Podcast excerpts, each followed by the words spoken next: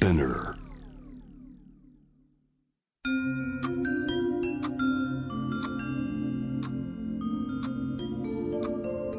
こんなこときっと取るに足らないからと性にまつわることを一人で悩み考えたことのある人たちへ。ここは気負わずに話せるお泊まり会。いつまでも終わらない会話の時間がその後の日々を支えるように個人的な思いの交換が私たちを救うのだ。私とあなたでおしゃべりを。私たちのスリープオーバー。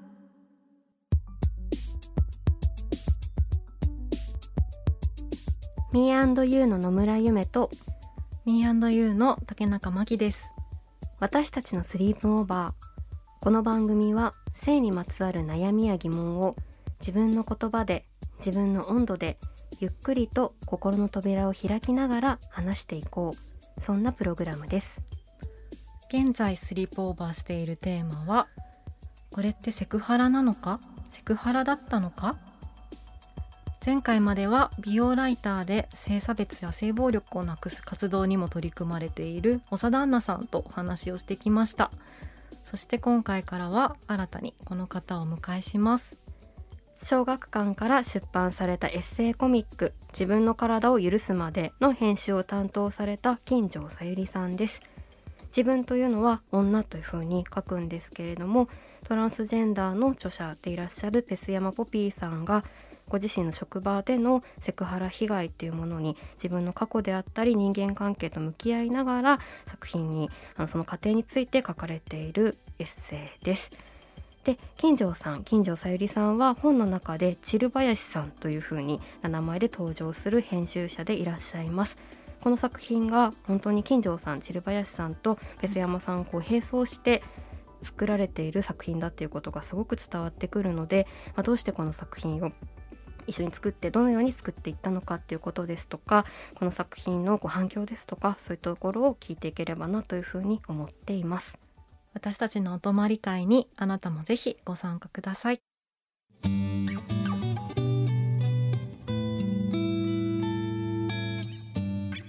私たちのスリープオーバー今回のテーマはこれってセクハラなのかセクハラだったのか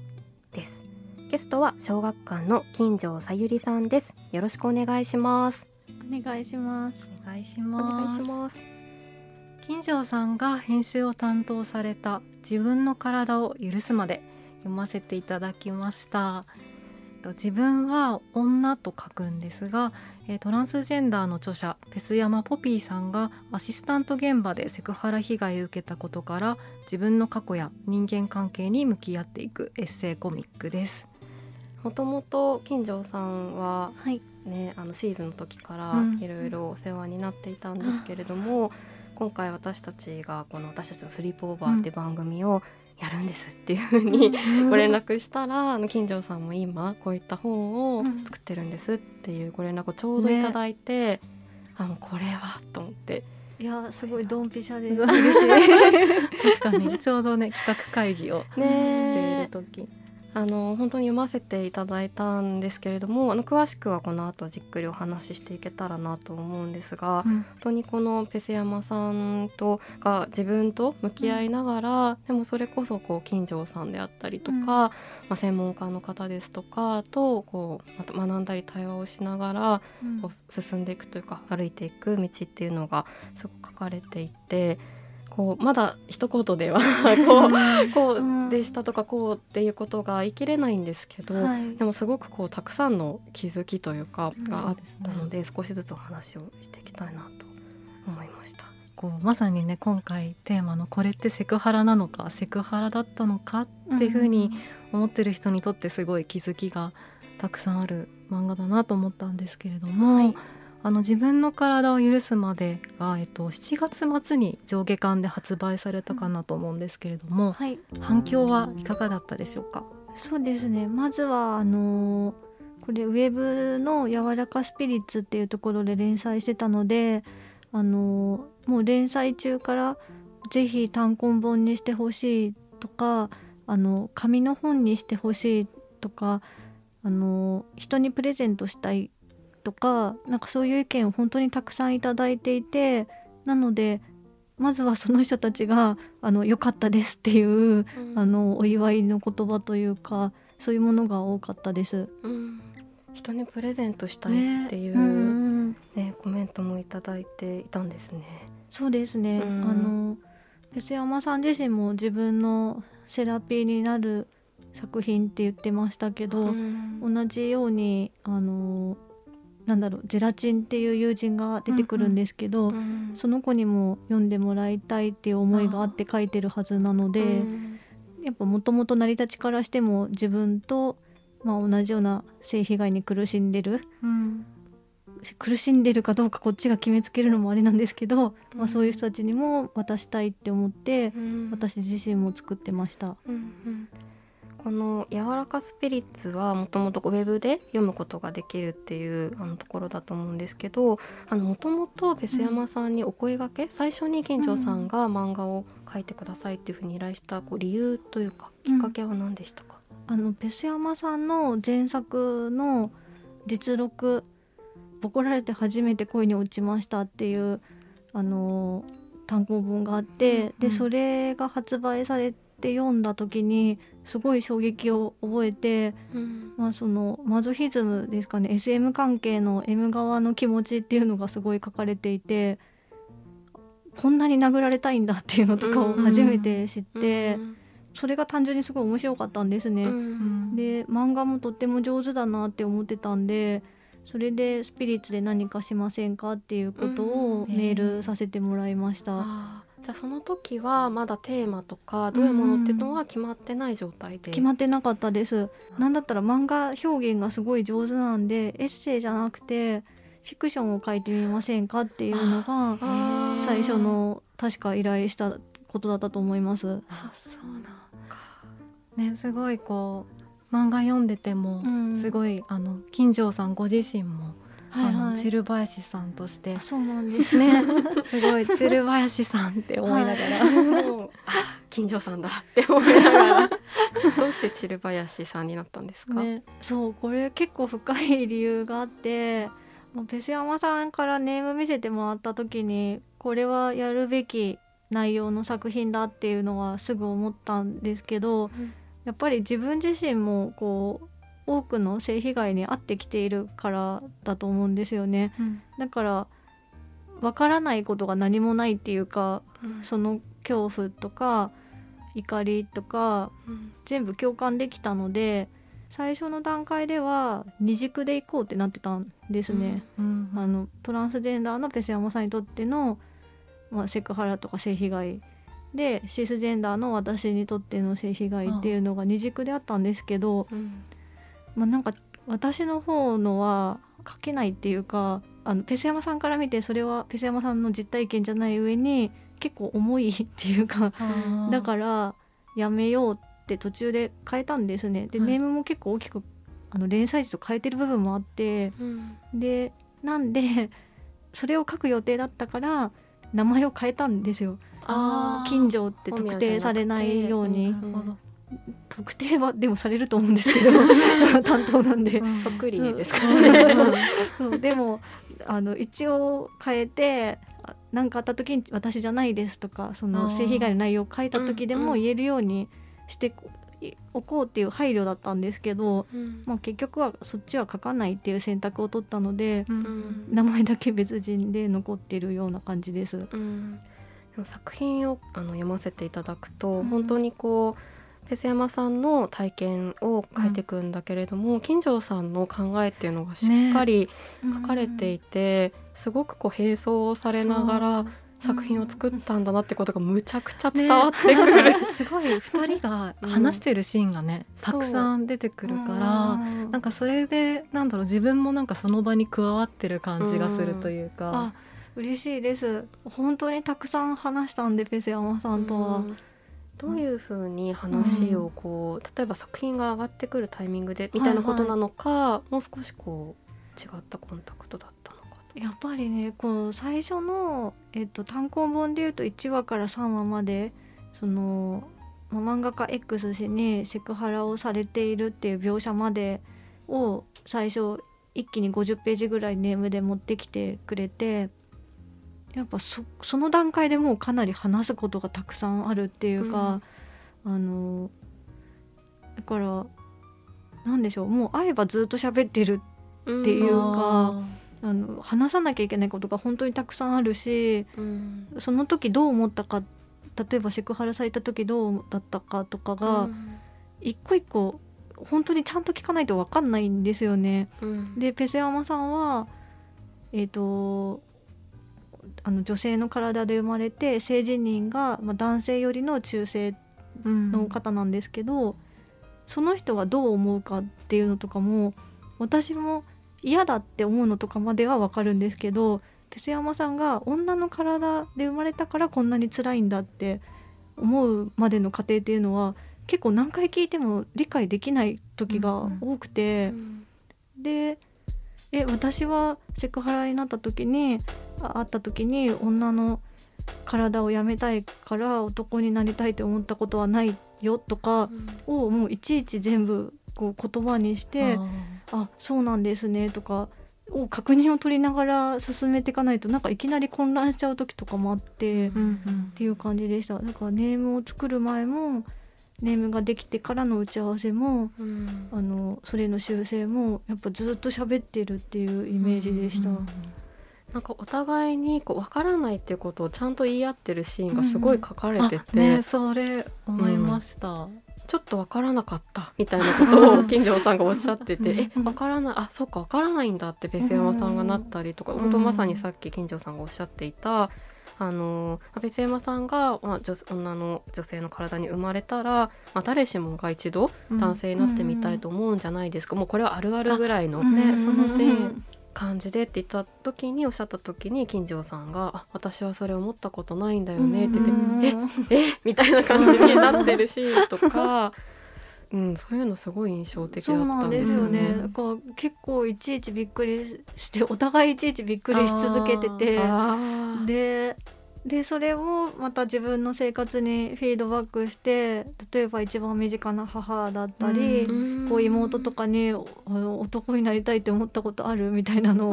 聞いてみたりとかして、はい。やっぱ自分の中で常に統計を取り続けるっていうかこう自分自身っていうバイアスがやっぱ自分もかなり入って生きてきてるんでうん。何も普通じゃないぞっていうのを当たり前ってことは何もないぞっていうのをうん。こうペセアマさんとの漫画を作りながらは思ってました。なるほど。でもなんか本当に出てくるゼラチンさんのこういう風に言ってることがなんかあ分かるなって思ったりとか、うん。なんかシルバエスさんがおっしゃってることもすごい分かるってこともあるし、でもペスヤマさんがそのトランスジェンダーで悩まれてることは多分自分は分かり尽くしてはいないけれどもでもペスヤマさんに起こってることですごい分かる部分もすごいたくさんあったりとかしていて、うん。で本当に今おっしゃってた本当に普通っていうのが多分ないっていうのは本当にそうだなって読んでて思いました。うん。今回その作品を出すっていう風になった時に、はい。本の中でも書かれてましたけどもともとこの「柔らかスピリッツ」自体の、まあうん。編集部だったりとか、あとこう読者の方々も男性が多いっていう中で、はい。この作品を出すっていうところになった、うんまあ、経緯とかどんなやり取りが編集部であったのか何か印象的なことありましたか？やっぱりあのペスヤマさんからそのネームが最初上がってきた時にあの作中だとすごいいい感じで書いてくれてるんですよね。うんどうしたいかどうなりたいかってうんうん。救われたい助かりたいですって言って、まあああいう面ももちろんあったんですけど私自身も分かんなくて、うんペスヤマさんがこれはまずセラピーとしてで私に読んでほしくて書いてる。でこれを世に出したいのかどうかっていうのがその時にはまだ分かんなかったのでうん。そういう意味でもどうしたいっていうのを聞いたんですよね。うん。であの連載できるならしたいというか、今描ける漫画がこれしかないっていうことであったんでもうこれは本当一か八かっていうか、うん。でおそらくダメだろうと思ってたんですよ。うん。ダメだったとしてもこういう漫画を連載したいっていう思ってる人がいるし人間が編集がいるっていうのを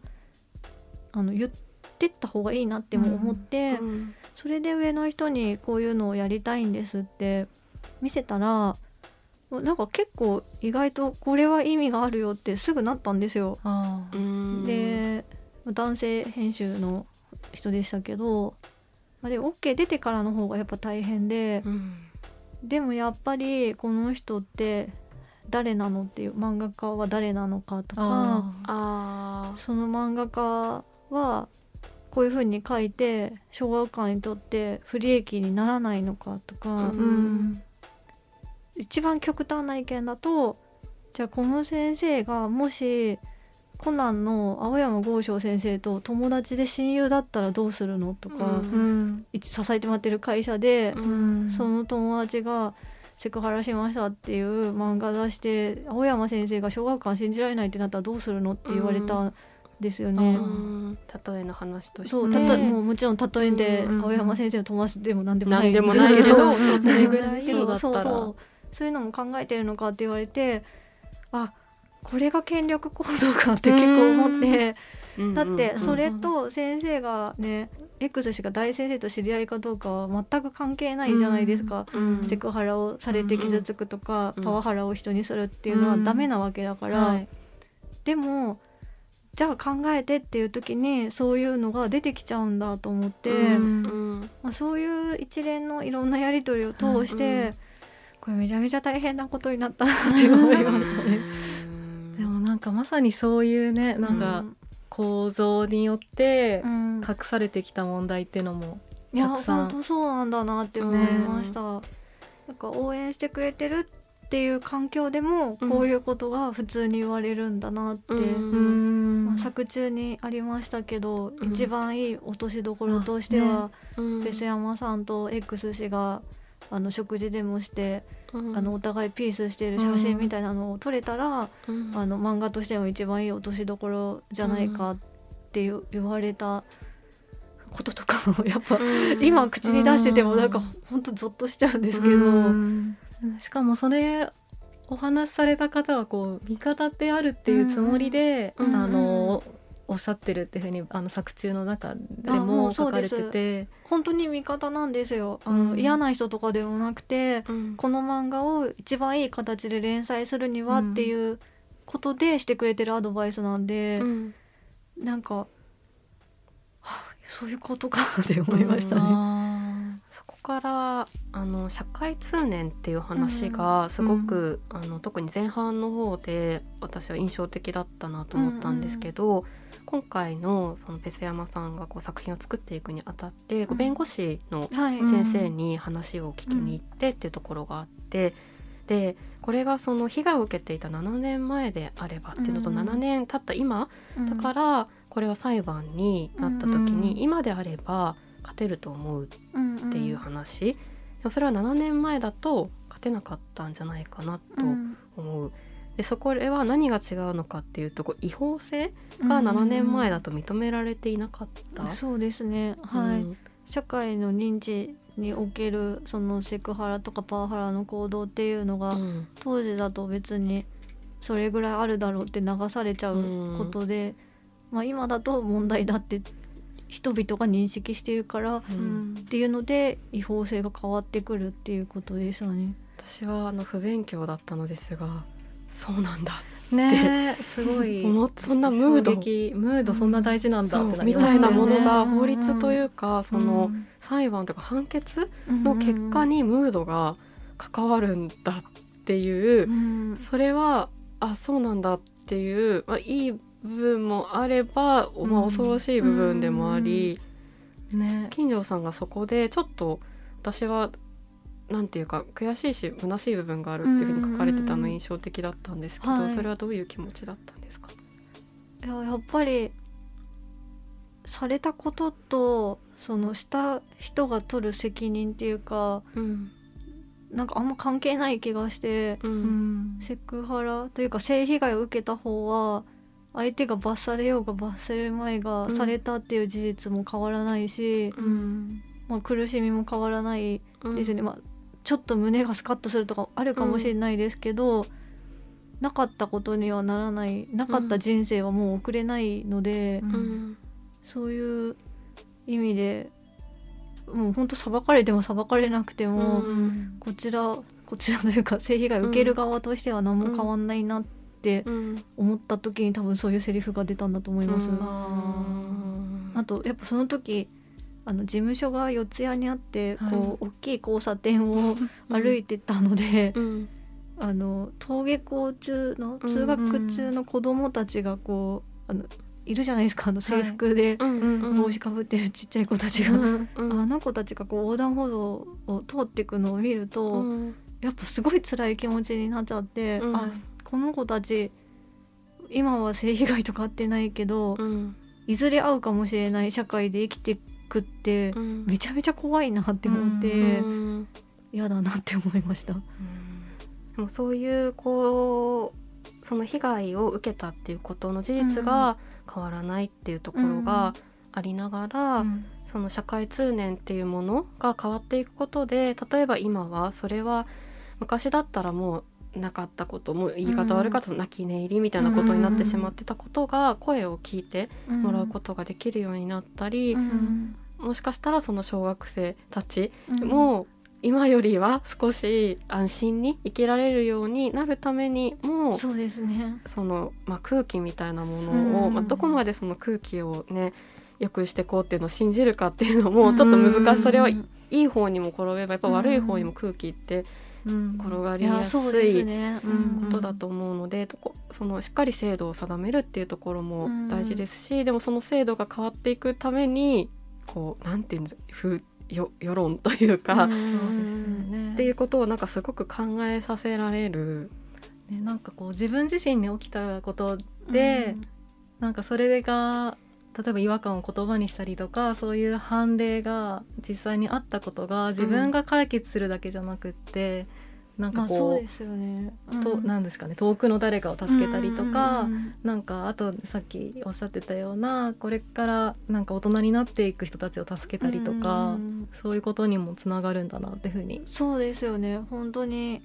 なんか言葉で言うと軽いけど一人の戦いじゃないというか、うん本当後ろに控え控えてるっていうか これからの人たちのためにもなるはずなんで。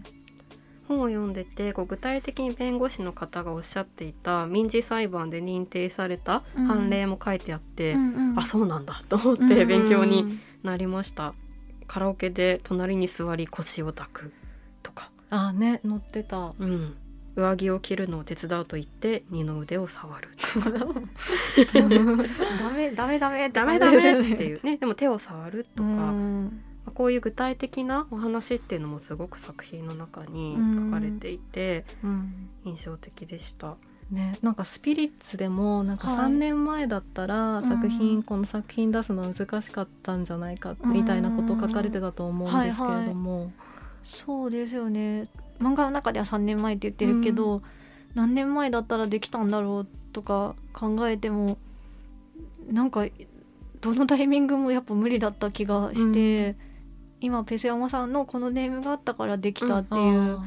ことかなっては思ってますね。うん作品の中でも、あその社会通念が変わってきたことの一つの中に、まあ、金城さんご自身もねなんか MeToo 運動とかさまざ、まな、まあ、そういった近年の動きが影響してるんですかみたいな話もあって、うんまあ、そういうことっていうことも重なりながらどんどんうん。うん今まで書き消されてきた声だったりとかっていうのも、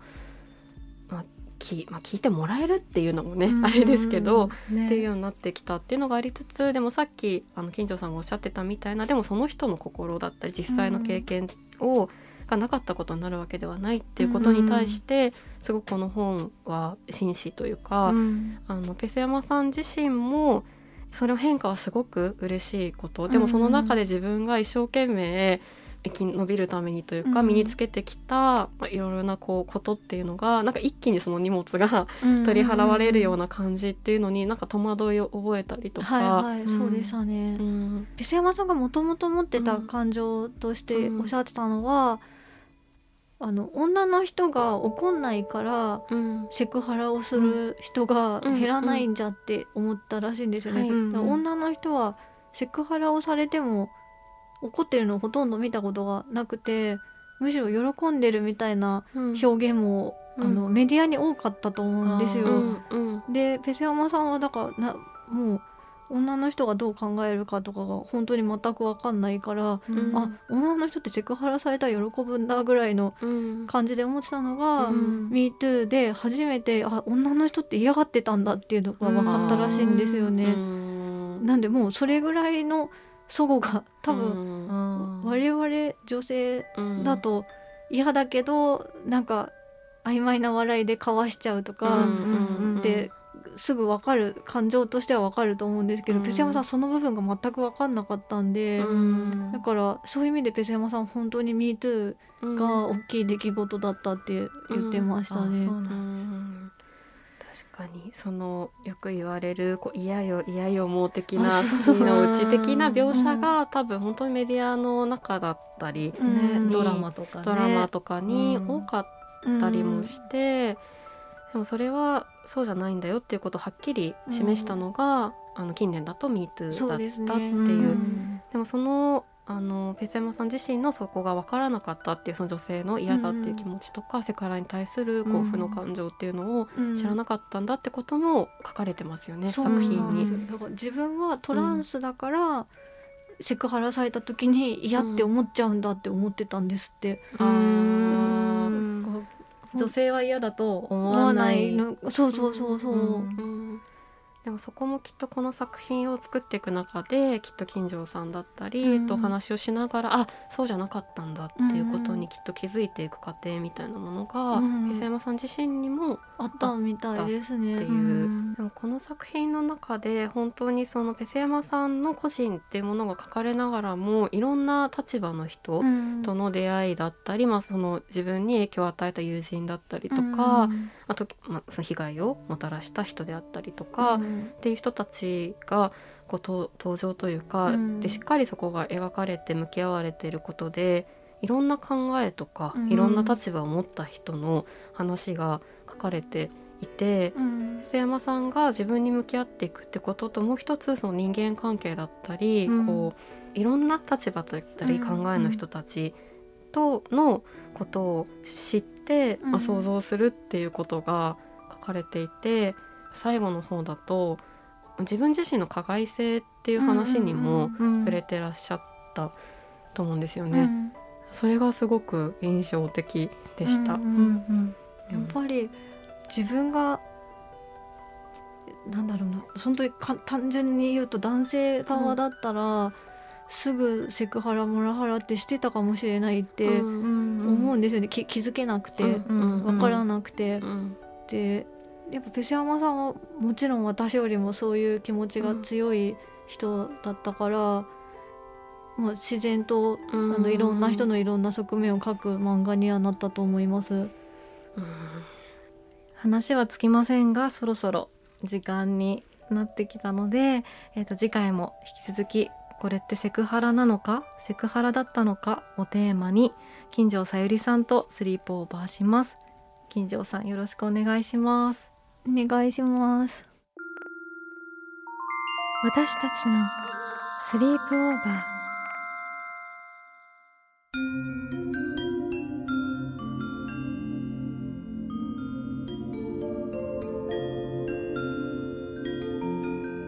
私たちのスリープオーバー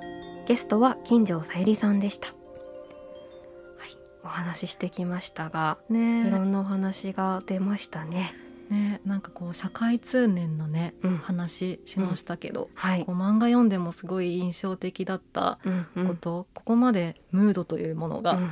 実際のねこう判例というか、ねあの裁判だったりとかにも影響したりとかうん。するんだなとか、うんまあ、漫画がねうん。こう世に出されるっていうところもそういううん。社会通念だったりとかが結構